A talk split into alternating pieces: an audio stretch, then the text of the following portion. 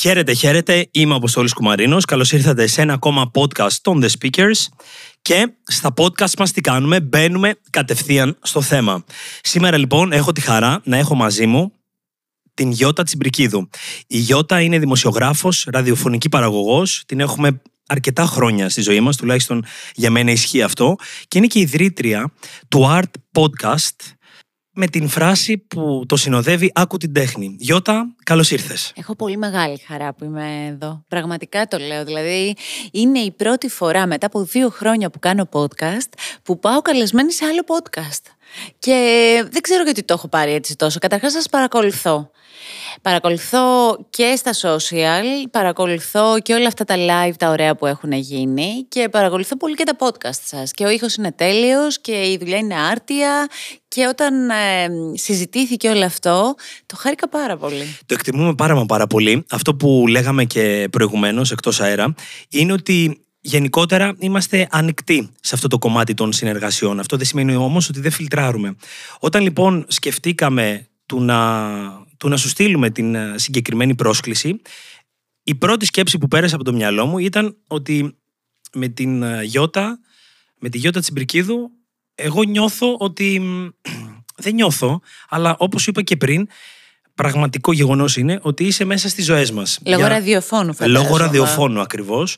Ότι είσαι ένα άτομο το οποίο, όπως λέμε και στο κομμάτι της επικοινωνίας, συμβαίνει ακούσια, συμβαίνει παθητικά. Δηλαδή, κάπου θα ακουστεί η φωνή σου, σε κάποιο σποτ, σε κάποιο τρέιλερ, στο, στην τηλεόραση, στο ραδιόφωνο. Οπότε είσαι... Έλα, πες αυτό που έλεγα πριν. Έλεγα ότι και να θέλεις, ας πούμε, λίγο να με αποφύγεις.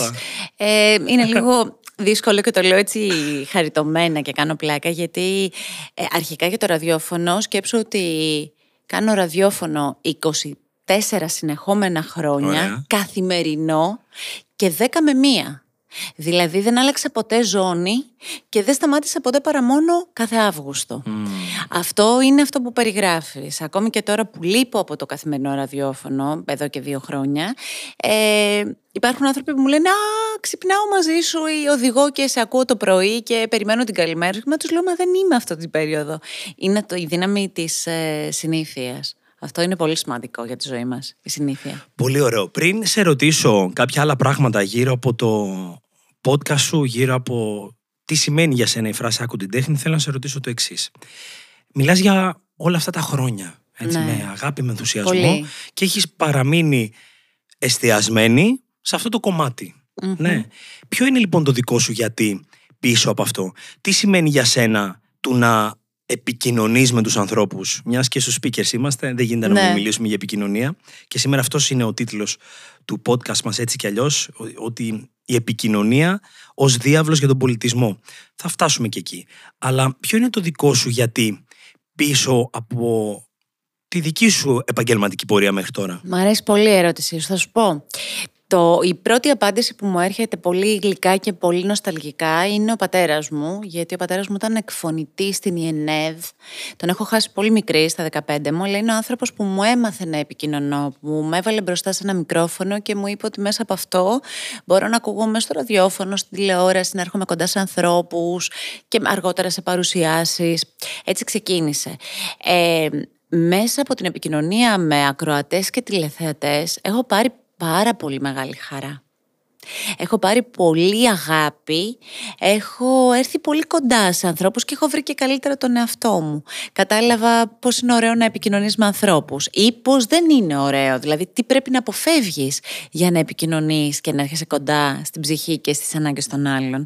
Ε, είναι ένα σταμάτητο πράγμα που συμβαίνει, είναι πάρα πολλά τα χρόνια ε, και θέλω πολύ να έχει διάρκεια αυτό. Ξέρεις τώρα πόσο σημαντικό είναι να επικοινωνείς, να ακούς, να σε ακούνε, να δίνεις τις στιγμές τους, να είσαι soundtrack σε στιγμές τους, η φωνή σου.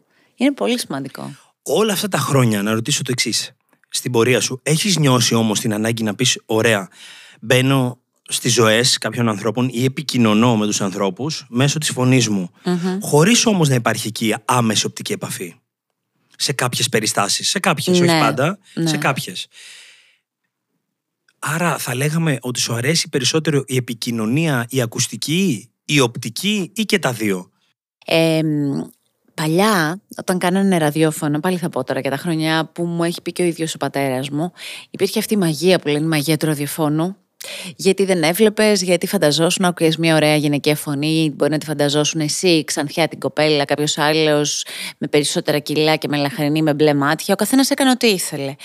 Ε, εγώ έχω ζήσει την εποχή εξαιρώντας το κομμάτι των voice-over που δίνεις τη φωνή σου σε διάφορα διαφημιστικά, οπότε δίνεις απλά τη φωνή σου. Έχω ζήσει την κατάσταση και σε ραδιόφωνο αλλά και σε τηλεόραση, γιατί περίπου 10 χρόνια παρουσίαζα τηλεοπτικές εκπομπές και στην ΕΡΤ και στον Αντένα και σε άλλα κανάλια. Ε, εγώ έζησα δυστυχώς, θα πω, το ότι πια σε ξέρανε και ταύτιζαν τη φωνή. Όμως θα σου αναφέρω κάτι. Τα πρώτα χρόνια που ήμασταν, δεν ξέρω θυμάσαι καθόλου, τον Village. Βέβαια, βέβαια και ναι. Ωραία. Ήμασταν... 8,3. Ναι. Λοιπόν, εγώ ήμουν 10 χρόνια στον Village. Τα πρώτα, μετά το Μαστοράκι, δηλαδή τα 10 χρόνια που έζησα στο Village, είναι ένα σχολείο. Ακόμη και τώρα, όσοι ήμασταν τότε στον Village, μιλάμε μεταξύ μας και λέμε σαν εκείνα τα χρόνια ποτέ ξανά. Εκεί λοιπόν ήμασταν πιτσιρίκια και δεν μας ξέρανε. Δηλαδή, ε, αρχίζαμε τότε όλοι να κάνουμε κάποια βήματα. Η Μαρία Κωνσταντάκη, ο Δημήτρης Ομιλιόγλου, η Νάγια η Αποστόλου που είναι τώρα στον DJ. Νάγια Αποστόλου, ναι, ναι, ναι. Αυτό το όνομα το αναγνωρίζω σίγουρα. Ναι, ε, ο Κώστας ο Πετάσης που τώρα είναι στην Αμερική. Και αυτό το όνομα, σωστά. Είμαστε, η Νάντια Μπουλέ που τότε ξεκινούσε πιτσιρίκα, η μικρότερη από όλους. Θέλω να πω, ήμασταν μια ομάδα ανθρώπων, το λέω και να τριχιάζω, να σου πω την αλήθεια, που ήμασταν, μπαίναμε στις ζωές, επικοινωνούσαμε χωρίς εικόνα. Και μας ξέραν και με τα μικρά μας. Ήταν η Γιώτα, η Νάγια, η Νάντια, ο Δημήτρης, ο Κώστας, η Βίκη. Αυτό ήταν. Ε, μετά με τα χρόνια και με τα social media σταμάτησε να υπάρχει αυτό. Οπότε ξέρεις πώς είναι η Γιώτα Τσιμπρικίδου, την ακούσει 20 τόσα χρόνια, έχει την εικόνα και ταυτίζεται. Πες μου κάτι. Στο podcast σου, στο The Art Podcast, με μότο τη φράση Άκου την τέχνη, ναι. το οποίο βραβεύτηκε και όλε αυτές τις ημέρες, ξεχώρισε ως το καλύτερο podcast στο, στο κομμάτι του Arts and Culture. Ακριβώς, ακριβώς. Οπότε συγχαρητήρια γι' αυτό, απέσπασε το χρυσό βραβείο. Γιατί άκου την τέχνη, δηλαδή τι είναι αυτό το οποίο θέλησες να και επιθυμείς, ακόμα και τώρα συνεχίζεται βέβαια το podcast σου, να προβάλλεις, να επικοινωνείς μέσω αυτής της πρωτοβουλίας σου; Το άκου την τέχνη, αυτές οι τρεις λέξεις, οι δύο από τις τρεις λέξεις είναι οι αγάπη της ζωής μου. Το άκου που είναι ο ήχος, είναι το ραδιόφωνο, είναι η φωνή, είναι αυτό που μετεξελίσσεται και γίνεται podcast. Ε, και η τέχνη είναι αυτό που αγαπώ πάρα πολύ. Τέχνη, πολιτισμός, γράμματα, βιβλίο, θέαμα, είναι ό,τι αγαπάω. Όσοι με ξέρουν καλά, οι φίλοι μου, ας πούμε, ξέρουν ότι αν μου πούνε πάμε για ένα ποτό ή πάμε σε μια θεατρική παράσταση, θα πω το δεύτερο. Ε, αν μου πούν, ξέρω εγώ, να, δεν ξέρω, να πάμε σε ένα ταξίδι, θα διαλέξω μουσεία. Οπωσδήποτε, δεν γίνεται. Και θα τους ε, σύρω μαζί μου ακόμη και δεν θέλουν.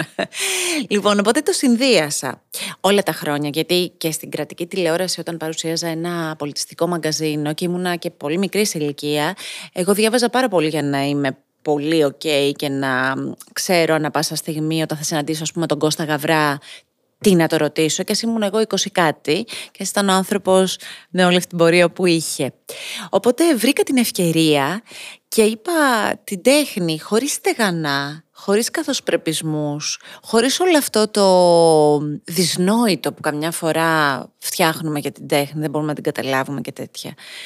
Δεν θα ήταν πολύ ωραίο να την έχουμε κοντά στα αυτιά μας με συζητήσεις, με εκπροσώπους της τέχνης που να βγάζουν την αλήθεια τους, χωρίς τίποτα κίτρινο, χωρίς τίποτα lifestyle, την τέχνη τους, την πορεία τους, τις σκέψεις τους, τις απόψεις τους. Εκεί κινήθηκα και έτσι τώρα πια μετράμε 60 επεισόδια ε, με πάρα πολλή δουλειά και με πολύ ωραίους ανθρώπους, πολύ ωραίες προσωπικότητες. Στις μέρες μας πουλάει κάτι το οποίο θεωρείς ναι, ναι, ναι, δεν είναι ναι, κίτρινο ναι, ναι, ναι, και δεν έχει φανταχτέρα πράγματα; Ναι, πουλάει. Άκου. Δεν είμαι φαν της φράσης ε, αυτό το, μα, ο κόσμος το θέλει, δηλαδή το θέλει ο κόσμος. Αυτό είναι μια ανοησία. Ο κόσμος, τι είναι ο κόσμος, δηλαδή, τι. Είναι εγώ, εσύ, αυτοί είμαστε. Είμαστε όλοι ακροατές. Αν έχεις παιδεία, ανοίγεις τους ορίζοντές σου και ψάχνεις ερεθίσματα. Και εσύ, και εγώ, και όλοι. αυτό το να δώσουμε το, αυτό το, το, το γυαλιστερό, το τόσο ή το, πώς να το, πω, το κίτρινο ή την κλειδαρότρυπα, νομίζω ότι έχει παρέλθει. Νομίζω ότι βαδίζουμε σε καλύτερο δρόμο. Ψάχνουμε αλήθειες, είμαστε πιο πραγματικοί. Δηλαδή έρχεται ο Σπύρος Παπαδόπουλος να μιλήσει και να το ρωτήσω τι για την προσωπική του ζωή. Μα τι θέλω να μάθω εγώ για την προσωπική του ζωή; Γιατί να μην το ρωτήσω για τη στιγμή που πήγαινε στο σπίτι του Μίκη Θεοδωράκη για να στήσουν εκπομπές και να μάθω κάτι κι εγώ; Αυτό νιώθω εγώ. Και δύο χρόνια τώρα δεν έχω διαψευστεί. Συγγνώμη, γιατί οι τόσες χιλιάδες ακροάσεων κάτι σημαίνουν. Είμαστε εμείς, είμαστε οι άνθρωποι, είμαστε οι ακροατές ναι, να την επικοινωνήσουμε την τέχνη, να μην την έχουμε κάτι πολύ δύσκολο και πολύ βαρετό. Γιατί το έχω ακούσει και αυτό, ότι είμαι ρε παιδί μου, πως είναι λίγο βαρετό. Ε, όχι, για μένα δεν είναι. είναι. Καθόλου βαρετό δεν είναι. Αυτή είναι και η δική μου προσωπική άποψη. Και αυτό που είπες στο παράδειγμα ότι πραγματικά τι να τον ρωτήσω ή τι είναι αυτό που πραγματικά με ενδιαφέρει, τι είναι αυτό που θέλω να μεταδώσω, να επικοινωνήσω. Και μιας και ανέφερες και το τεράστιο όνομα του Μίκη Θοδωράκη, ότι είναι πράγματα τα οποία μπορεί εμείς ηλικιακά ή λόγω και επαγγέλματος να μην είχαμε πρόσβαση, αλλά το να μάθει κανείς πράγματα, πληροφορίες που επί της ουσίας έχουν συνεισφέρει σε αυτό το οποίο ονομάζεται Ελλάδα σήμερα. Έτσι, Μπράβο. Έτσι. Να σου δώσω ένα παράδειγμα. Ακούμε τραγούδια στο ραδιόφωνο, ελληνικά τραγούδια έτσι. Ε, ο καθένας κάτι καταλαβαίνει. Κάπως αγγίζουν στην καρδιά του ή δεν αγγίζουν. Μπορεί να είναι και τα πολύ εύπεπτα που και αυτά καλά είναι. Εγώ έχω υπηρετήσει το mainstream σε εισαγωγικά ραδιόφωνα πολλά χρόνια και θα είμαι η τελευταία που θα πω κάτι κακό. Όλα έχουν την ώρα τους και όλα καλά είναι, εκτός από τα ακραία που δεν μου αρέσουν. Αλλά αυτό που θέλω να σου πω είναι ότι κάθε τραγούδι έχει μια ιστορία. Εγώ λοιπόν όταν ξεκίνησα να έχω στην ε, ε εκπομπή, στα podcast, ε, στιχουργούς, συνθέτες, ανθρώπους που δημιουργούν τραγούδια και τους ίδιους τους τραγουδιστές, τους ερμηνευτές, ξεκίνησα να μαθαίνω τις ιστορίες πίσω από τα τραγούδια. Ξέρεις πόσο ενδιαφέρον έχουν πάρα πολύ. Δηλαδή, να σου δώσω ένα παράδειγμα. Ξέρεις πώς γράφτηκε το Παρτολίζα και κάτω Κορνίζα. Δεν έχω ιδέα. Αλλά όμως θα ήθελα... Δεν θα σου το πω, θα ακούσεις. Okay, για το επόμενο podcast. Ε. θα το ακούσεις στο podcast του Κώστα Μακεδόνα. Okay, που λέει την ιστορία. Ή ξέρω εγώ, ο Νίκος Μωραήτης, πώς έχει γράψει στίχους με την άλλη και στην πρώτο ψάλτη. Μήπως κάπου συναντήθηκαν με ένα φουσκωτό; Κάπου στη θάλασσα και την ώρα που συναντήθηκαν προέκυψαν κάποιοι στίχοι. Δηλαδή, έχει τόσο ωραία πράγματα, καθόλου βαρετά, να μάθεις για, για ερεθίσματα που έχεις στα αυτιά σου. Από όλες τις προσωπικότητες που έχεις προσκαλέσει μέχρι τώρα, 60 επεισόδια, μεγάλος αριθμός. Εντάξει, μπράβο για τη συνέπεια. Ευχαριστούμε πολύ. Στην λοιπόν, ομάδα όλη. Πολύ σωστό. Σε όλη την ομάδα. Από όλες τις προσωπικότητες που έχεις καλέσει μέχρι τώρα, υπάρχει κάποια συζήτηση, θεματολογία που έχεις ξεχωρίσει; Τι είναι αυτό το οποίο μέσα από τις συζητήσεις τις οποίες κάνεις ως Γιώτα μπορεί να συνδέεσαι κάποιες φορές παραπάνω; Υπάρχει κάποιος κοινός παρονομαστής, υπάρχουν κάποιοι κοινοί παράγοντες, υπάρχει κάτι που πέρα από το επαγγελματικό κομμάτι, εσύ ως Γιώτα, οπ, σε αγγίζει πολύ παραπάνω και ως άνθρωπο κατά τη διάρκεια των συζητήσεων. Θα σου πω, πολύ ωραία. Και καθόλου εύκολη ερώτηση. Ε, θα σου πω ένα κοινό τόπο.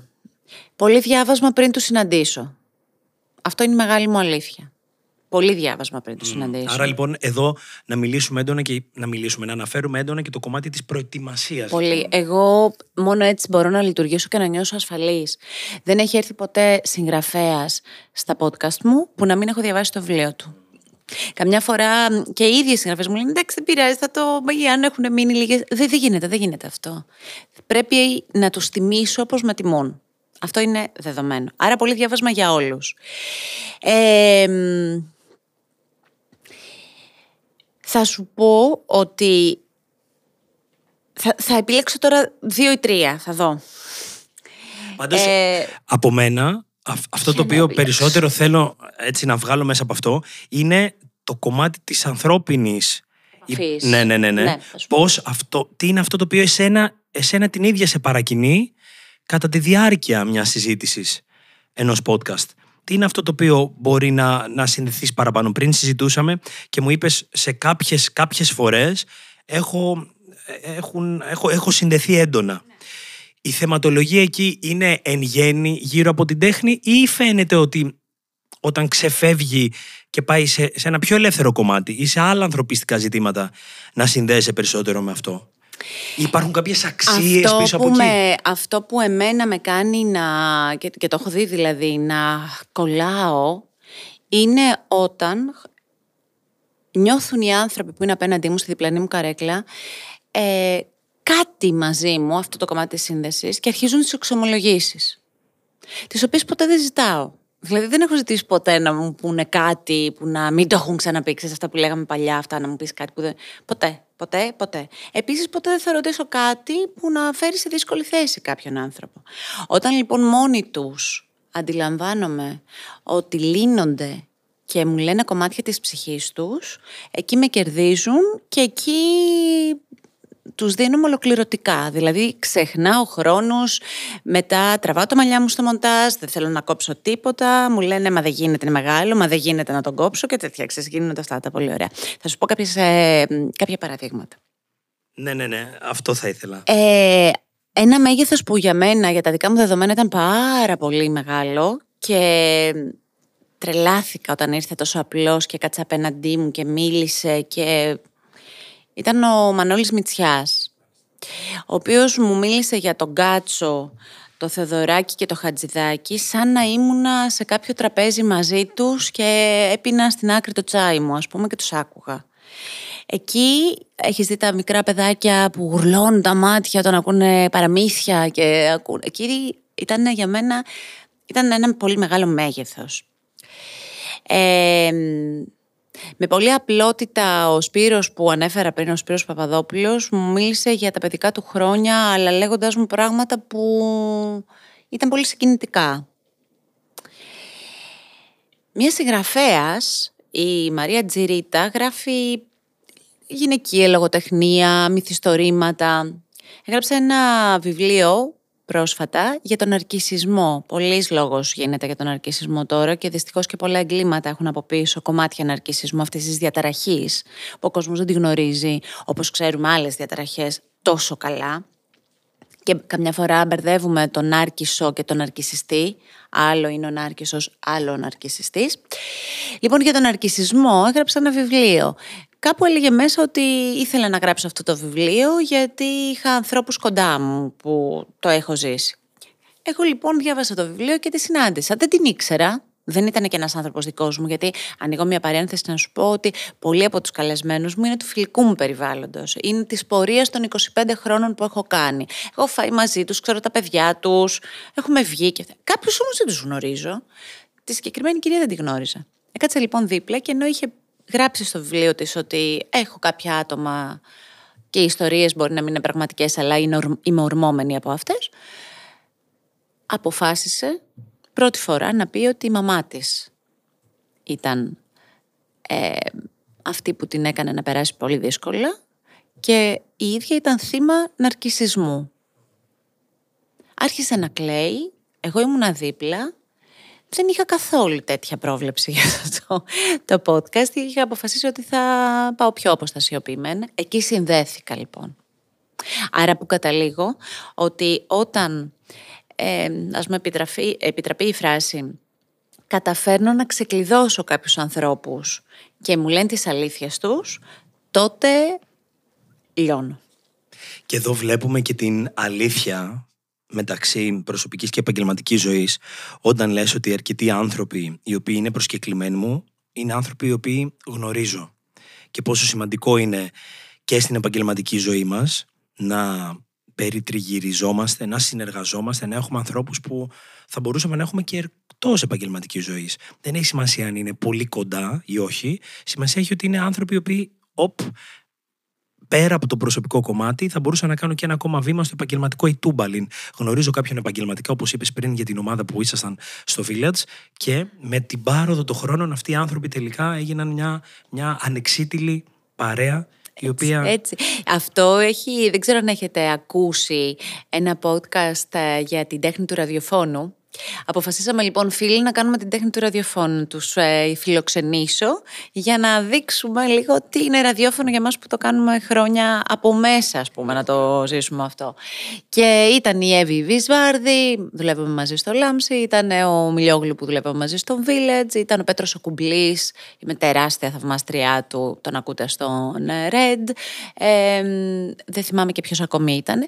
Ε, και εκεί καταλαβαίναμε, όσο συμμετείχαμε σε όλο αυτό όλοι μας, καταλαβαίναμε πόσο πολύ οι παρέες δημιουργούν ωραίες συνθήκες, ο καθένας προχωράει, εξελίσσεται, λέει την αλήθεια του, τη μοιράζεται και ο κόσμος αυτό νομίζω ότι το αγκαλιάζει. Γιώτα, το ραδιόφωνο περιέχει κάτι μαγικό με την έννοια και το podcast υπό μια έτσι, συναφή έννοια.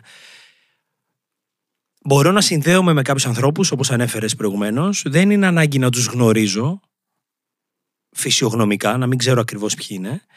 Αλλά θα συνδεθώ μαζί τους ίσως και τυφλά θα έλεγε κανείς. Πόσο μάλλον τώρα με το podcast μπορώ να το ακούσω όποια ώρα τη στιγμή θέλω και από τη στιγμή που γνωρίζω ότι ένα συγκεκριμένο podcast έχει μια εβδομαδία ή μηνιαία τέλος πάντων συνέχεια να, να, να, αυτό να αποτελεί κάτι πολύ σημαντικό για μένα, για τη ζωή μου. Αυτή η σύνδεση είναι κάτι την οποία την επιδιώκεις και εσύ στην προσωπική σου ζωή; Δηλαδή, σου αρέσει να συνδέεσαι με άτομα, με αρκετά άλλα άτομα εις βάθος ή έχεις λίγους και καλούς ανθρώπους στη ζωή σου; Έχω λίγους και καλούς. Ξέρεις τι έχω πάθει; Ε, νομίζω ότι όσο περνάνε τα χρόνια και με πολλή δουλειά και με πολύ τρέξιμο και μια τρέλα καθημερινή. Γιατί αυτή είναι η αλήθεια. Δηλαδή οι περισσότεροι από εμάς ε, δουλεύουμε από το πρωί μέχρι το βράδυ. Όταν θέλω να πω την αλήθεια μου, επιλέγω πια πολύ λίγους ανθρώπους.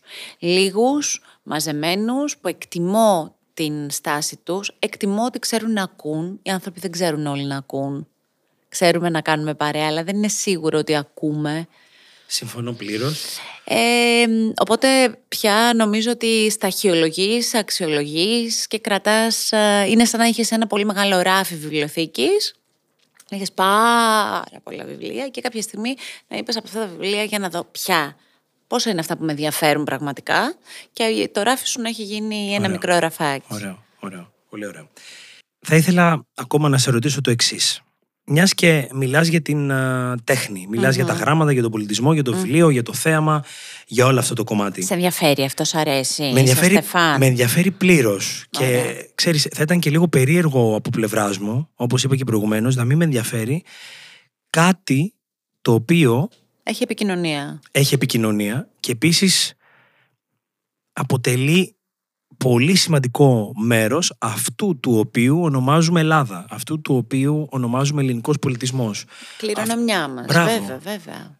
Ελληνική κουλτούρα, δηλαδή είναι, είναι, πώς να το πω, σαν να βρίσκομαι επιβάτης σε ένα τρένο που έχουν διαμορφώσει άλλοι άνθρωποι, να με κατευθύνει στην πορεία της εξέλιξής μου και εγώ να διαφορώ για το ποιοι είναι αυτοί οι άνθρωποι ναι, που ναι. τελικά βοήθησαν, δημιούργησαν αυτό το οποίο εγώ αυτή τη στιγμή έχω την ικανότητα, την ευκαιρία να βρίσκομαι πάνω σε αυτό και να οδεύω κάπου. Σύμφωνο.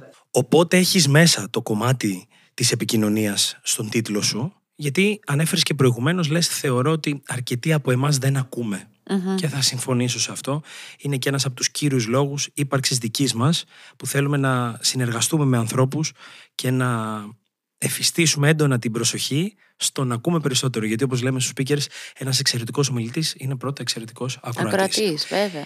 Το δικό σου μήνυμα μέσα από το άκου την τεχνη ποιο είναι; Είναι ότι τι, τι, τι θέλεις να μας δώσεις μέσω αυτού; Δηλαδή έρχεται το κομμάτι της επικοινωνίας και λες ότι δεν λες απλώς παρατήρησε, δεν λες δες, λες ακουσέ τι, προφανώς και σχετίζεται με το podcast, αλλά ποιο είναι το κύριο δικό σου μήνυμα που θέλεις να μεταφέρεις όταν ένας άνθρωπος επιλέξει να ακούσει ένα από τα επεισόδια σου.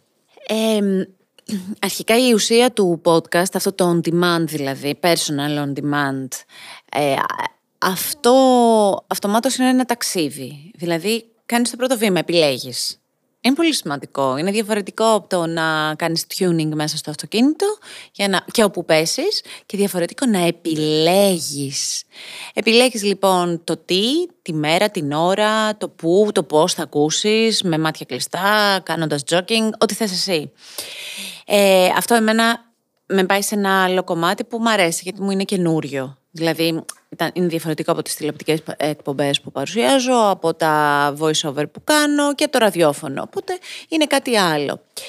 Ε, τώρα, το, αυτό που θα ήθελα μέσα από κάθε επεισόδιο είναι ένα νέο ερέθισμα. Ένα νέο ερέθισμα τέχνης. Γι' αυτό και στα επεισόδια δεν θα ακούσεις μόνο ηθοποιό ή τραγουδιστή. Όχι. Θα συναντήσεις σε επεισόδιο με ενδυματολόγο. Πώς δίνονται οι ηθοποιοί στις ταινίες; Δεν είναι ωραίο να δεις τι υπάρχει, τις πλάκες που κάνουν, ποιοι είναι οι κορυφαίοι ενδυματολόγοι στην Ελλάδα; Ε, θα δεις όπως, μάλλον όχι θα δεις, θα ακούσεις ε, ιστορίες πίσω από τραγούδια. Συναντήσεις ανθρώπων, πώς γεννιούνται αυτά. Θα ακούσεις γκαλερίστα να σου μιλάει για πολύ μεγάλες εκθέσεις ζωγραφικής στην Ελλάδα. Θα ακούσεις ε, ε, σεναριογράφους, θα ακούσεις ανθρώπους από διάφορα μετερίζια τις τέχνες. Άρα θα έχεις ερεθίσματα. Άρα εγώ τι θα ήθελα, το Art Podcast θα ήθελα να είναι επιλογή των ανθρώπων που είτε βάσει προσωπικότητας, γιατί μπορεί να τους αρέσει η Πεμιζούνη, ή μπορεί να τους αρέσει ο Διονύσης Ατζαράκης που κάνει stand-up comedy, ή μπορεί να τους αρέσει, δεν ξέρω, ο Δημήτρης Κουλός ε, που φωτογραφίζει. Είτε βάσει προσωπικότητας, είτε βάσει κομματιού τέχνης, είτε βάσει ακουστικό. Δηλαδή, μου αρέσει να ακούω κάτι, κάπως να ενωθούμε και να γίνουμε μια ομάδα γύρω από την τέχνη. Και ξανατονίζω, η τέχνη δεν είναι κάτι. Γιατί κάποτε μας το είχαν βάλει πολύ αυτό που σου έλεγα, ρε παιδί μου, πολύ βαρετό, πολύ άπιαστο, πολύ δύσκολο, πολύ δυσνόητο. Πολύ... Δεν είναι. Η τέχνη είναι στη ζωή μας.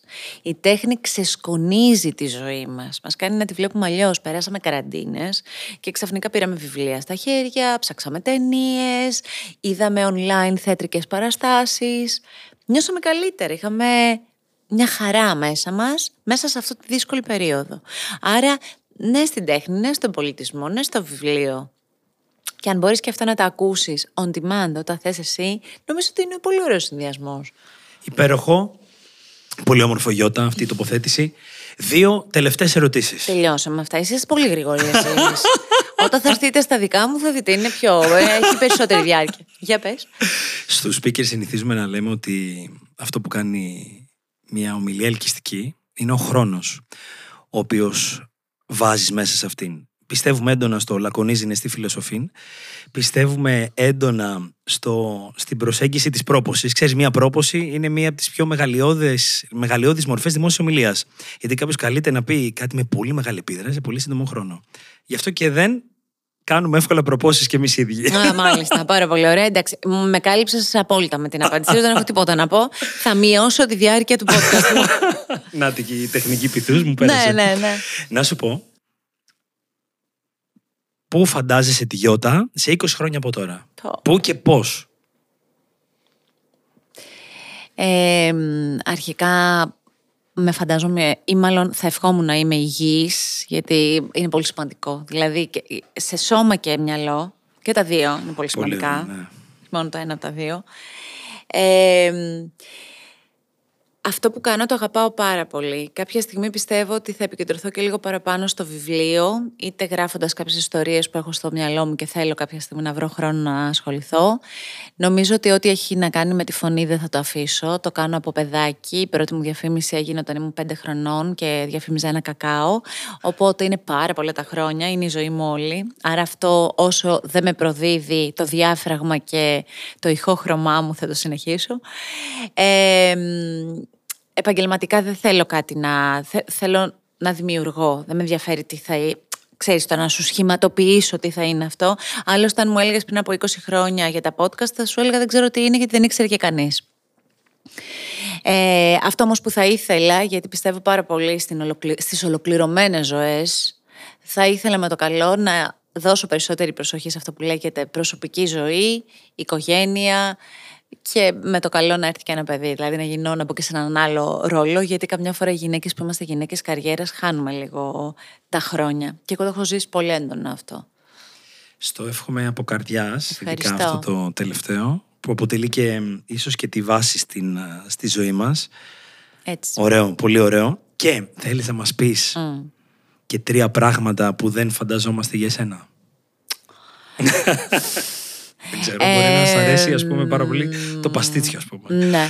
Ε, μαγειρεύω πάρα πολύ καλά. Ωραία. Κοντράρω όποιον θέλετε. Okay. Νούμερο ένα αυτό δηλαδή. Αυτό. Ε, αγαπάω πάρα πολύ τη Σίμη και τους Παξούς. Okay. Επειδή έρχεται καλοκαιράκι και ξέρω ότι θα κάνετε και εσείς λίγο τις διακοπές σας, να βάλω και λίγο αυτό. Ε, και κλαίω πάρα πολύ εύκολα κάποτε από συγκίνηση, τώρα νομίζω τα θυμώνω και νευριάζω. Βάζω τα κλάματα. Okay. Ωραίο. Ωραίο. Μια... Το, τα απομυθοποίησα, τα κάνω όλα τα. σωστή. Πάντως μια υπέροχη μορφή έκφρασης στο το κλάμα, το δάκρυ. Mm. Έχεις ζήσει αυτό που σου λέω, δηλαδή μικρή κλαίγαμε από στεναχώρια, από ε, απογοήτευση. Από... Μεγαλώνοντας, εγώ πιάνω τον εαυτό μου ορισμένες φορές να κλαίω όταν θυμώνω, όταν θέλω να διεκδικήσω κάτι και εκείνη τη στιγμή δεν μπορώ να το κάνω με ψάχνω. Έχει, η ψυχοθεραπεία μου πάει καλά. Πάει χρόνια τώρα, το ψάχνω. Αλλά ναι, νομίζω ότι εκφράζομαι μέσα από το κλάμα. Λοιπόν, εγώ συνεχίζω και κλαίω από συγκίνηση πάντως, να ξέρεις. Ναι, όχι, δεν αναιρεί το ένα το άλλο, αλλά θέλω δεν να. Δεν με σταματάει τίποτα δηλαδή. Okay. σε αυτό. Λοιπόν, σε ευχαριστώ πάρα μα πάρα πολύ για τη σημερινή πολύ. συζήτηση, συνάντηση. Πολύ μεγάλη χαρά για εμάς. Είναι η αρχή της ε, επικοινωνίας μας. Θα την κρατήσουμε με κάποιο τρόπο, θα σου πω. Υπάρχει κάτι τελευταίο που θέλεις να μοιραστείς ή να πεις όποιον, όποια μας ακούει; Ε, επειδή κάνουμε podcast, θέλω να πω δύο-τρία πράγματα για αυτά σύντομα. Θα πω λοιπόν ότι επειδή πολλές φορές με ρωτάνε τα podcast μπαίνουν στη θέση του ραδιοφώνου, είναι όχι η απάντηση. Θα συμφωνήσω. Χ. Άλλο είναι το ραδιόφωνο, ένα συνοδευτικό μέσο της καθημερινότητάς μας, εύκολα φτάνει στα αυτάκια μας. Και άλλο είναι το podcast. Τίποτα δεν μπαίνει στη θέση κάποιου άλλου. Το λέω γιατί καμιά φορά φαίνεται σαν να προδίδω τη μεγάλη μου αγάπη που είναι το ραδιόφωνο, που δεν είναι αυτό.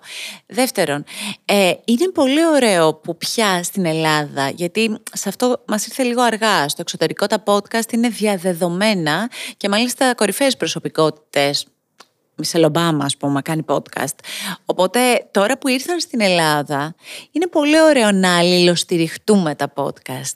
Ε, Πώς ένα ηθοποιό από ένα serial πάει σε ένα άλλο κανάλι και μιλάει; Μην έχουμε στεγανά σε αυτό. Είναι πολύ ωραίο που η Ελλάδα δέχτηκε σε εισαγωγικά και αυτό τα podcast. Να τα ακούμε, να τα απολαμβάνουμε. Υπάρχει τόσο ωραία θεματολογία εκεί έξω. Άλλος θα ακούσει για εγκλήματα, άλλος θα ακούσει για επικοινωνία, κάποιος άλλος για τέχνη, κάποιος άλλος για επικαιρότητα. Εγώ χαίρομαι πάρα πολύ με όλο αυτό που συμβαίνει ε, στα digital πια και τίποτα δεν αλλάζει ούτε τη θέση του βιβλίου, ούτε τη θέση της τηλεόρασης, ούτε του ραδιοφώνου. Το κάθε ένα έχει βρει τη θέση του στη ζωή μας γενικά. Αυτό. Ωραίο, πολύ ωραίο. Σε ευχαριστώ από καρδιάς. Και εγώ πολύ, πολύ. Καλό καλοκαίρι. Καλό καλοκαίρι και είμαστε σε επαφή. Θα τα πούμε Αμέ, ξανά πολύ σύντομα. Ευχαριστώ. Σας ευχαριστούμε λοιπόν. Σας ευχαριστώ και εγώ από πλευράς μου που ήσασταν σήμερα μαζί μας. Κάθε Τετάρτη, 5 ώρα το πρωί, ένα νέο podcast σε Spotify, Apple Podcasts και Google Podcasts. Και, όπως συνηθίζουμε να λέμε, μέχρι την επόμενη φορά, keep speaking.